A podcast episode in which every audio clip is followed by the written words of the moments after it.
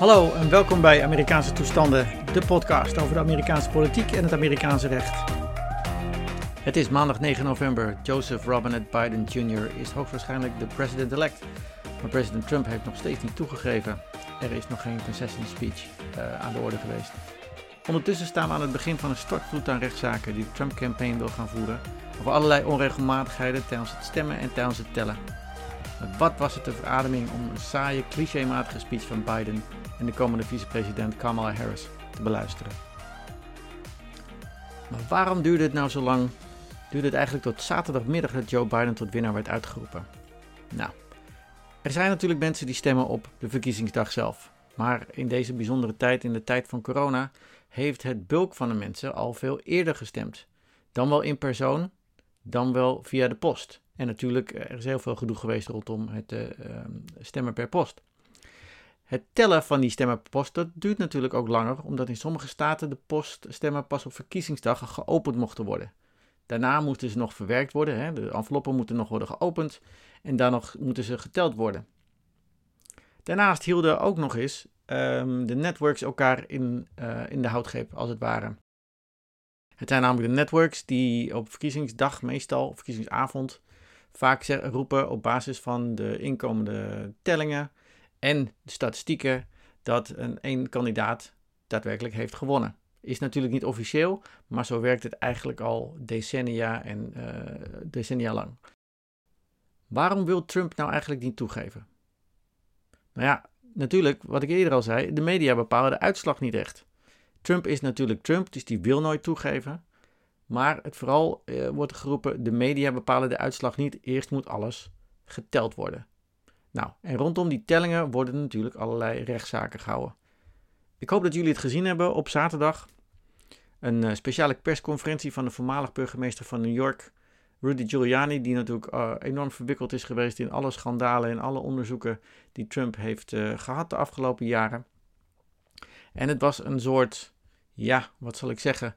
het was een, een, beetje een lachwekkend moment, want Giuliani en zijn juridische team wilden uh, het Four Seasons Hotel boeken in, um, in Pennsylvania. Maar ze hadden het Four Seasons Total Landscaping bedrijf geboekt. En in plaats van die locatie te veranderen, dachten ze van, weet je wat, we doen het daar gewoon.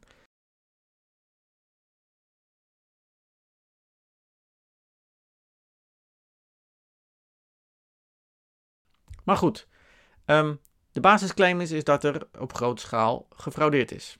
Giuliani was in Pennsylvania, maar had het ook over Nevada, over Michigan, over Wisconsin en al die battleground states waar het nu allemaal uh, om hangt. Er zou gefraudeerd zijn met de poststemmen, maar zelfs ook met stemmachines die een stem voor Trump in een stem voor Biden zouden veranderen. Er werd geklaagd over dat er geen toegang was tot de locaties waar de stemmen werden geteld. Voor de zogenaamde officiële pollwatchers. Er zouden misschien wel valse biljetten zijn. Met uh, hetzelfde handschrift op meerdere uh, biljetten. Dode mensen zouden hebben gestemd. En er is nog één andere rechtszaak, die is overgehouden van voor de verkiezingen in Pennsylvania. Namelijk, eh, er wordt nog steeds gebakkeleid over die verruiming van de periode waarin de poststemmen zouden mogen worden ontvangen en worden meegeteld. Die regel was ingevoerd door de Pennsylvania Supreme Court onder het lokale recht. En het Hoge Rechtshof had geweigerd verschillende keren, drie keer al, om die zaak uh, snel inhoudelijk te behandelen of überhaupt een, tijdelijke blokkade van die maatregel op te werpen die stemmen die in deze periode zijn uh, uitgebracht, hè, tussen dinsdag 3 november en vrijdag 6 november, hebben ze die apart gehouden. En die kunnen apart worden geteld. Maar die aantallen zijn niet zo hoog van die late poststemmen. Rechtszaken worden ook gevoerd in de federale rechtbanken, waarschijnlijk. En daarvoor moet wel een schending van de grondwet of grondwettelijke rechten worden aangetoond. Nou, uh, wat we in andere zaken hebben gezien, in de Nevada-zaak bijvoorbeeld, afgelopen week, dat uh, artikel 1, sectie 1 van uh, de grondwet wordt aangehaald, waarin wordt gezegd dat het aan de wetgever is om regels rondtrent de verkiezingen te bepalen. de Equal Protection Clause van de 14th Amendment, 14e amendement, wordt ook erbij gehaald. gelijke behandeling. Een stem zou niet gelijk worden behandeld. Maar ja, is pollwatching wel een grondwettelijk recht? Het interessante is dat uh, het Purcell-beginsel, waar ik in de vorige podcast en op de website Amerikaanse-toestanden.nl al over heb geschreven. Um, federale rechters moeten zich volgens die regel niet mengen in lokale verkiezingsregels.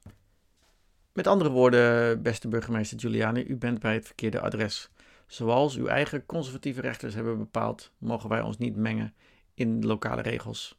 Als u al een rechtszaak wil beginnen, dan zul u dat toch echt bij een lokale rechter moeten doen.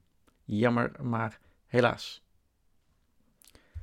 Maar de grote vraag is natuurlijk ook, wanneer is het nou eens allemaal afgelopen? Ik heb inderdaad al een timeline op Amerikaanse-toestanden.nl uh, gepubliceerd in een van de artikelen. Maar de eerste stap is tussen nu en 14 december. Wat moet er nu gebeuren? Uh, de Secretaries of State, hè, de, de officials in de verschillende staten die daarover gaan, die moeten de uitslag certificeren.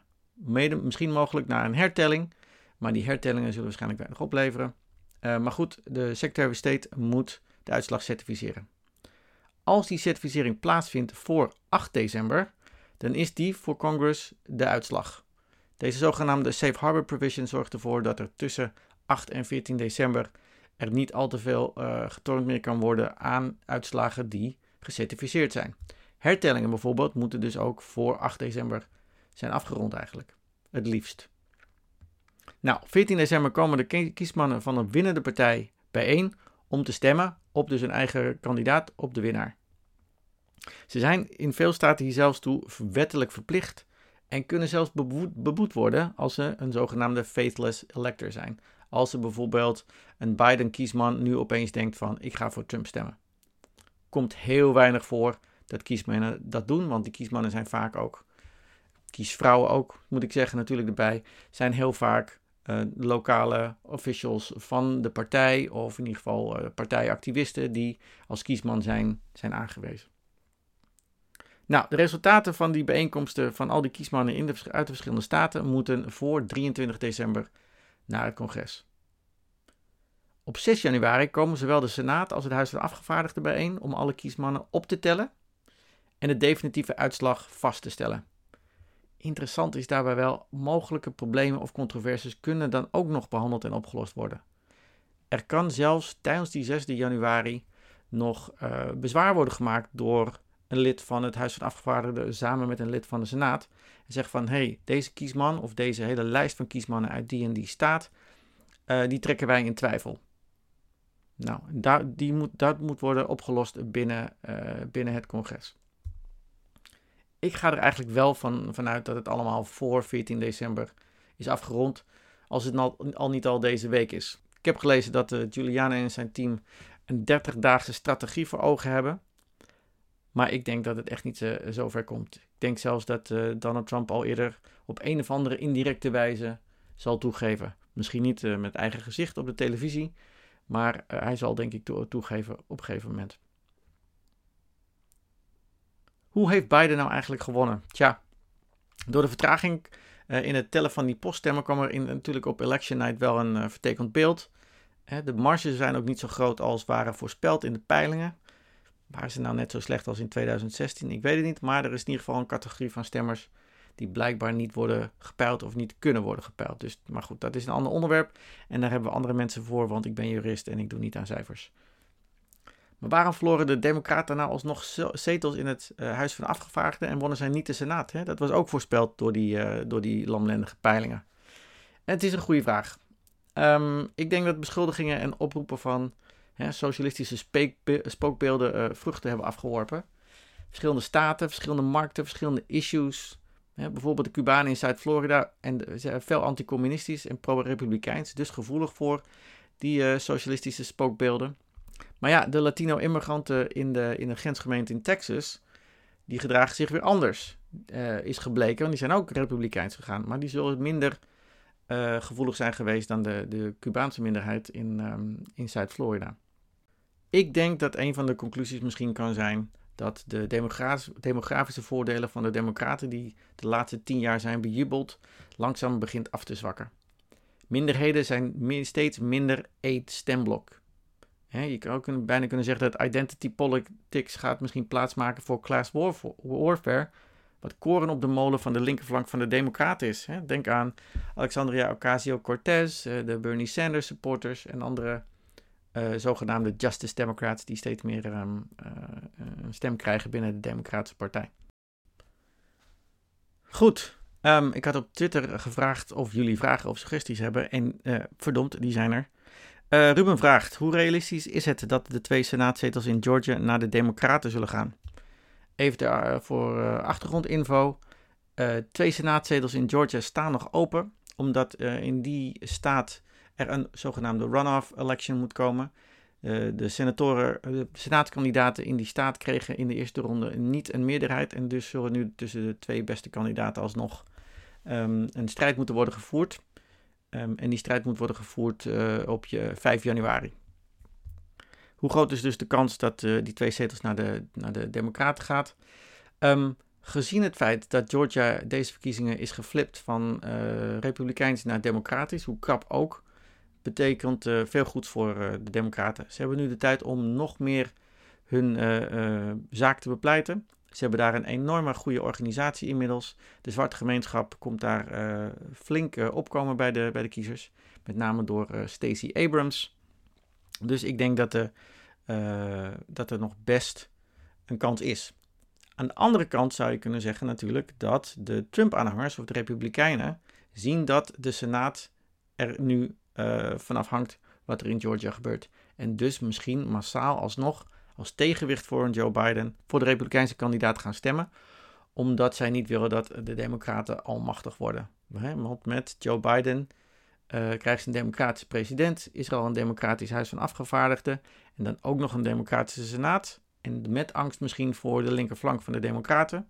Dat zou misschien voor heel veel conservatieven nog wel eens um, uh, ja, um, een angstbeeld kunnen zijn en daarom alsnog weer Republikeins te stemmen. Nou, wat hebben we nog meer? En Quincy vraagt, een hele goede uh, vraag. 71 miljoen Trump-stemmers. Wat zou Biden op de agenda kunnen zetten om ze op een of andere manier tegemoet te komen? Welke strategie zou hij kunnen toepassen? Wat zijn de gevolgen hiervan? Hoe groot schat ik ik ken het, de kans in dat het gaat gebeuren? Ja, dat is de million dollar question, zou je kunnen zeggen. Um, we moeten inderdaad niet vergeten dat 71 miljoen uh, mensen in Amerika op uh, Trump hebben gestemd. Daar moeten we iets mee. Het is geen afstraffing van Trump, het is geen afstraffing van het Trumpisme. Het Trumpisme is er nog. En hun leider zal misschien nog wel, uh, zal misschien wel weggaan. Kom ik, in, kom ik op terug in de volgende vraag. Um, ik denk dat Biden zijn oor te luisteren moet gaan leggen. Het klinkt een beetje cliché, maar dat is natuurlijk ook, we willen een beetje terug naar cliché politics wellicht. Hij zal een soort uh, listening tour moeten gaan hebben. Hij, zal, hij is bij uitstek wellicht de man om uh, te gaan horen wat die mensen nou precies te zeggen hebben, wat hun dwars zit. Want ze zien zichzelf namelijk als de vergeten mens. Ik denk vooral dat Biden moet laten zien dat al de economische keuzes die hij maakt, om het land weer economisch bovenop te helpen, dat die vooral baat hebben bij hen. Als ik alles nou eens terug in mijn geheugen haal van wat ik allemaal heb gezien, heb gehoord, heb gelezen over de Trump-stemmer de afgelopen jaren, dan is het dat ze dan wel vergeten zijn, dat ze dan wel bang zijn voor uh, een culture war, dat ze bang zijn dat de zogenaamde Amerikaanse droom niet meer de Amerikaanse droom is en dat veel te veel mensen afhankelijk worden van een overheid. Dat zijn allemaal dingen die we al eerder hebben gehoord, maar ik ben bang dat het uh, ja, unsatisfying answer is dat uh, een Biden toch met die zaken aan de slag zal moeten gaan. Johan vraagt: Welke rol zie jij voor Trump? Verdwijnt hij uit zicht? Wordt hij een soort oppositieleider? Gaat hij nog eens een gooi naar het presidentschap doen en krijgt hij processen aan zijn broek als hij het Witte Huis heeft verlaten? Met andere woorden, wat is het lot van Trump? Verdwijnt hij uit zicht? Nou, als ik dat koppel samen met je, met je andere vraag, gaat hij nog eens een gooi naar het presidentschap doen? Ja, hij kan natuurlijk nog steeds, omdat hij nu maar één termijn heeft volgemaakt, zou hij nog voor een tweede termijn kunnen. Maar hij is al 74, hij is een beetje een sore loser. Uh, dus ik vraag me af, maar hij zou misschien puur uit wraak, uit boosheid kunnen gaan zeggen van ik blijf oppositieleider, ik blijf op het toneel. En de vraag is een beetje dan wat zijn achterban doet.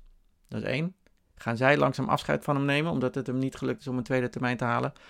Of gaat de, gaat de Republikeinse Partij met de senatoren en de afgevaardigden in het congres uh, voorop, gaan zij langzaam afscheid van hem nemen? En wat is bijvoorbeeld de invloed van zijn kinderen? Het is eigenlijk gek dat we daar überhaupt op moeten hebben, maar wat, wat gaan Don Jr. doen en Ivanka doen? Gaan zij, proberen zij alsnog uh, de vaandel over te nemen van pa en vervolgens het uh, Trumpisme aan te voeren? Het zijn moeilijke vragen en heel veel hangt af van hoe de komende maanden tot 20 januari 2021 gaan zijn. Een gevolg van een aanhoudend Trumpisme? Tja, nog meer verdeeldheid. Um, wat ik zeg, de, de, komende maanden moet het gaan uitwijzen.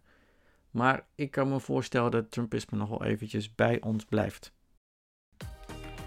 Tot zover. Heb je wat gehad aan deze aflevering van Amerikaanse toestanden? Laat dan een review achter op iTunes, zodat ook anderen de podcast snel kunnen vinden. Wil je het Amerikaanse circus blijven volgen, maar misschien niet 24/7? Abonneer je dan op deze podcast via iTunes, Spotify of waar je dan ook luistert. Of schrijf je in voor de nieuwsbrief via Amerikaanse-toestanden.nl. Mocht je naast het abonneren al deze content verder willen steunen, aanmoedigen, dan kan je zelfs een donatie doen. Ook via Amerikaanse-toestanden.nl. Nogmaals dank voor het luisteren en tot de volgende aflevering van Amerikaanse toestanden.